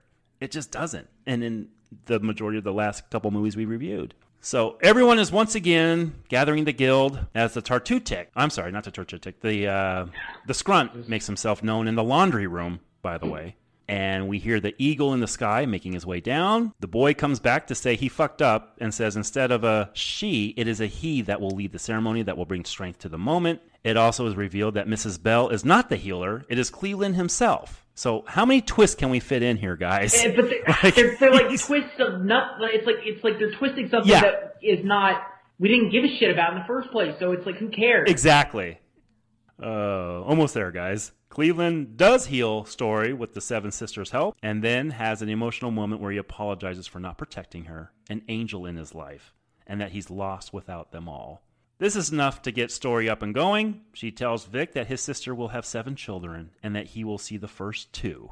But here comes the Scrunt, and when he attacks, we come to find out it is actually Reggie who is the Guardian. He makes the Scrunt move away, and then, what, wouldn't you know, guys? Here come the Tartutic to help at the very last moment. I thought these were bad guys, number one. Number two, they come at this exact moment. Is that because we didn't have the CGI to cover? And Mike, you're absolutely right. The CGI here sucks. So the eagle comes down, Lord of the Rings style, and we get an emotionless goodbye between Story and Cleveland, where he thanks her for saving his life. And as she is taken away, credits mercifully roll on Lady in the Water. The cinematography on this film was Christopher fucking Doyle. Yeah. Wild. Apparently, him and uh, Shyamalan did not get along He's, too. uh, they they had some. Uh, notoriously That's what I was gonna difficult, Christopher Doyle. Yeah. Like he's like kind of notoriously a difficult person to work with. So and uh, Shyamalan is notoriously uh, an up his own ass person. Like not difficult and like you, you brought it Uh-huh. up earlier, like he doesn't abuse his crew or anything like that. Like it's not he's not one of those guys. But it's just like I can see why this is not would not be a harmonious setting. Oh, Matt, we've done a lot of plot summaries on this show. Coming up on 200. Have I done as insane a plot summary as I just did? The only other one that I think has come close, and this is another one we did with Mike, was the keep. Oh it's yeah. like, I don't know Yeah. what the fuck is happening. Or, you Yeah. know, we've done some of those Friday the 13th movie plots got insane, but this is the apex up to this point. Oh.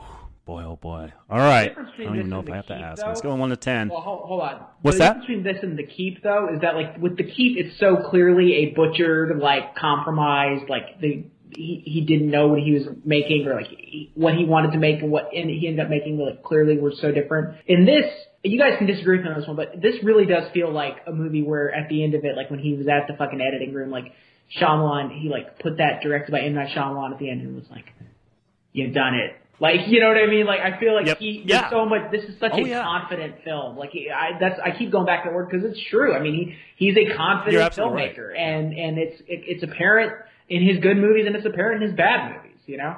Mm-hmm. All right. On a scale of one to ten, what do we give Lady in the Water? Matt, let loose, sir. Uh, okay. So, this movie is the most Shyamalan movie that Shyamalan has made up to this point.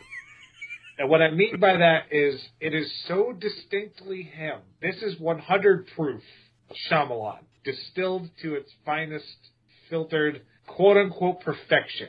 Because no other person could make this movie because no one else had this perspective and this kind of ego.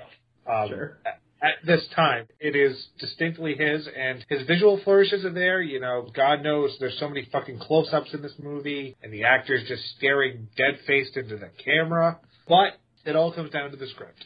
And the village and signs, I argued, were big steps down because they reached a certain point where Shyamalan wrote himself into a corner and or just couldn't deliver the home run. This one, he got knocked unconscious by a line drive before he even stepped up to the plate. Congratulations to Leatherface.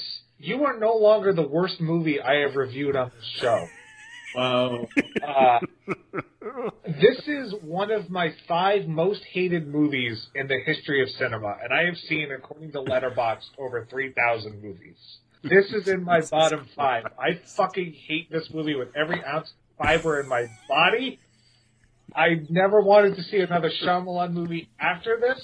I thought aliens from Signs had shown up and lobotomized him before he stepped in front of the camera because I couldn't believe this was the same guy who made The Sixth Sense and Unbreakable. If the village and signs were stumbling off the mountain, this was him getting drowned by a fucking avalanche on that same mountain. It's fucking garbage. it's it's a zero out of ten. Fuck this movie. And fuck Shyamalan for crawling up his own ass the way that he did. Is it worse than any of the Transformers films that we did? We you really struggled through those. Yes. Is it worse than those? Yes. I think this is as offensive for different reasons than something like Revenge of the Fallen. Oh wow. All right, Mike, sir, you watched this for the very first time. What is your numerical score on Lady in the Water? Uh, well, I, I, I, I liked it more than that. Um, I, it was not a zero out of ten for me. Um, cause there's something kind of a little bit fascinating about it for a while, cause it, you're just like, is this real? Is this, this is coming from a person's head? Like this is like someone is writing this and like there, there's something you can sort of hear the, the, the keyboard clicks as he writes it. And there's something kind of fascinating about that. And Giamatti gives you something to work with. This movie sucks. Like it was halfway through this movie, I, I literally just, I just went on Facebook, and I never do this, and I did activity watching Lady in the Water, and my stats was just, this movie fucking sucks, all lowercase, because it's true, it, it does. This movie does fucking suck. Like it's just news. It's just like describing the weather or describing something else, and you know, it, this movie I mean, I, you, guys have listened to the podcast. Who, whoever's listened to this, you know what the issues are with this movie. It is a complete misfire from beginning to end. There's almost nothing about it that works.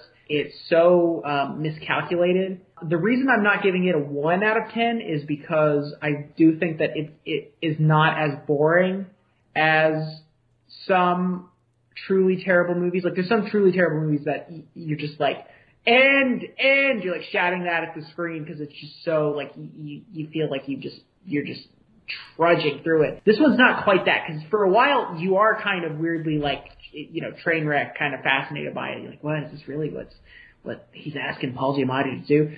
I don't think that lasts for the whole movie, but uh, that is listed just a little bit above one out of ten for me. So like this is this is not the worst movie I've ever seen. It's not. I don't think in the very bottom of movies that I've ever seen. Like, you know, I've, I've seen the John McTiernan Rollerball. Like I've seen worse movies, but so this one I'm going to give a, uh, a two out of ten. Two out of ten from Mike. Wow, my score written down here. I liked it more than you guys apparently, but that's not saying much. I think the reason why I find this movie just so utterly fascinating is because in reading the behind the scenes and reading how Shyamalan was so confident in this script and so hurt by Disney not having the same confidence as him in it, it makes it imminently watchable for me. Like I, I see each decision on that screen and Warner Brothers writing the checks for these scenes to be filmed. And I just think, God, what the hell made you think this was going to work? Nothing in this movie works the way it's supposed to, but I think that's why I find it eminently watchable. I haven't seen this movie in years. It's been at least 10 years since I've seen this movie. But I will probably watch this again in a real tongue in cheek way just to see the gall that Shyamalan displays in this movie. Now, it is not a good movie. If you're trying to watch this for a good narrative, you're going to be shit out of luck. There's just nothing to really grasp onto here. You're not seeing really good filmmaking. You're seeing some performances that I could take or leave. I think we've said our piece on Giamatti. I like Shyamalan's sister in this movie. I thought she was very fun character. But to have this character that Giamatti goes to each and every time and says, All right, what happens next in this story? What happens next in this story? What made him think that was like a good storytelling device? What made him think this would work? What made him think that taking this fairy tale that you tell your kids at night to make them fall asleep would make a good two hour movie? There's nothing that a sane person would look at in this script and say, Yes, that would work. But I think that's why I like it. Now, I'm not going to say I'm going to go three. It's not like I'm much higher than you guys, but I don't think it's one of those movies like I don't think I'll watch The Village again, but I will watch this again just because it's so fascinating to just see that ego displayed on screen. But can it get worse? Next week, strange things are happening in the world of M Night Shyamalan, and it is called The Happening. Now, Mike, you have said that you watch this movie pretty regularly. Is that true? No, I wouldn't say I watch it pretty regularly, uh, but uh, I've seen it multiple times, too many times, really. Um, I, I maybe should save this for next week, but I first saw this in a high school science class. Uh, so that Oh yes. God. Do you want if you want a statement on the, the Was that my quality- Shyamalan teaching that class? He might as well have been. He taught it as much as the person who taught it did, which is to say, not at all. Um, yeah. So we'll get to that. Uh, I've seen it multiple I times. I can't wait for that story. Yeah, save that. I cannot wait. Matt, what are you expecting next week when we review The Happening? I didn't see the happening until I was in college. I swore off Shyamalan after leaving the water. Okay. And I only saw it because people were telling me I was going to laugh my balls off. The brass balls that I have next to my seat that I stole from Shyamalan. But I was told that about in the Water, that it was so, like my mom told me that, like it's the worst fucking thing she'd ever seen, and that she laughed and still hated it. But the question is, I gave this a fucking zero. Am I going to see something worse than this? I honestly don't know. I hmm. can't decide that. All right, tune in next week. If this podcast doesn't get your interest for next week, I don't know what will. Man, what an interesting discussion we just had. So, till next week, we'll review The Happening. They try to help man, but man may have forgotten how to listen to podcasts. Thanks, guys.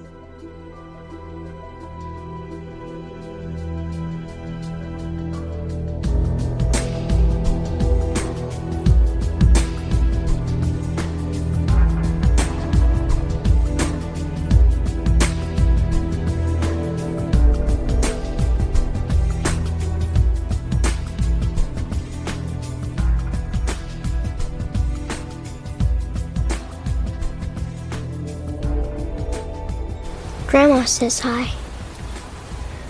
She says she's sorry for taking the bumblebee pendant. She just likes it a lot.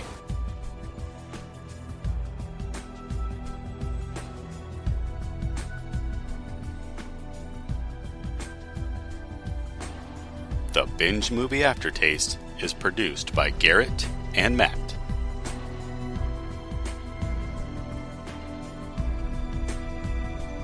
Joseph, did you load that gun? You won't get hurt. Elijah was wrong.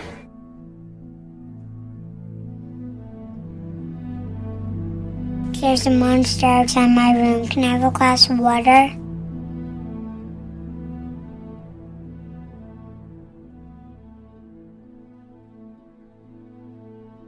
Voice narration done by Adam.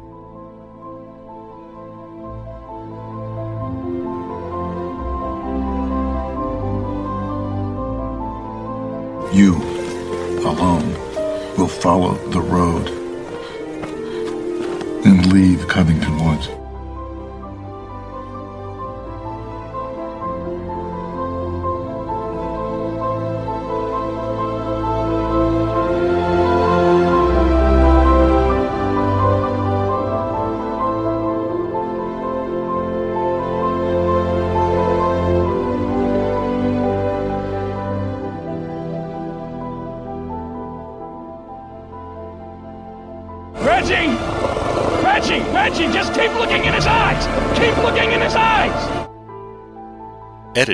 Edited by Garrett.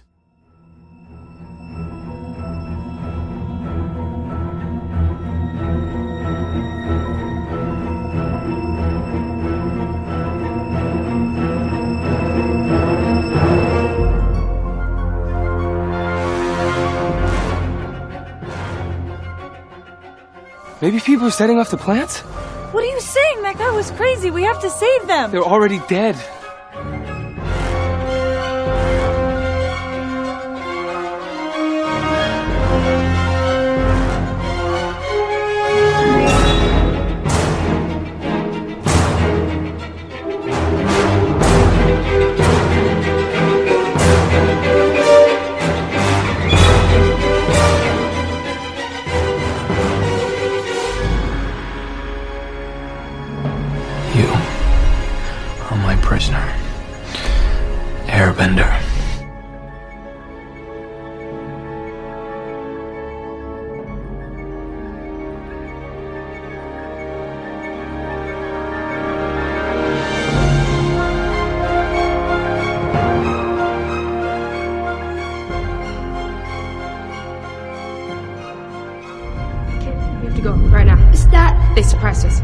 Send ships, drop those things.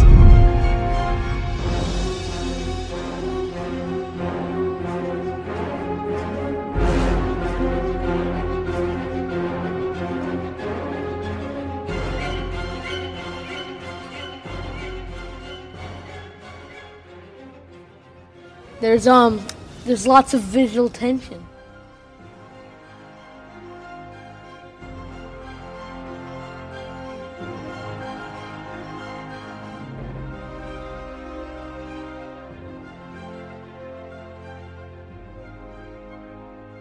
To whom am I speaking with now? Dr. Fletcher. It's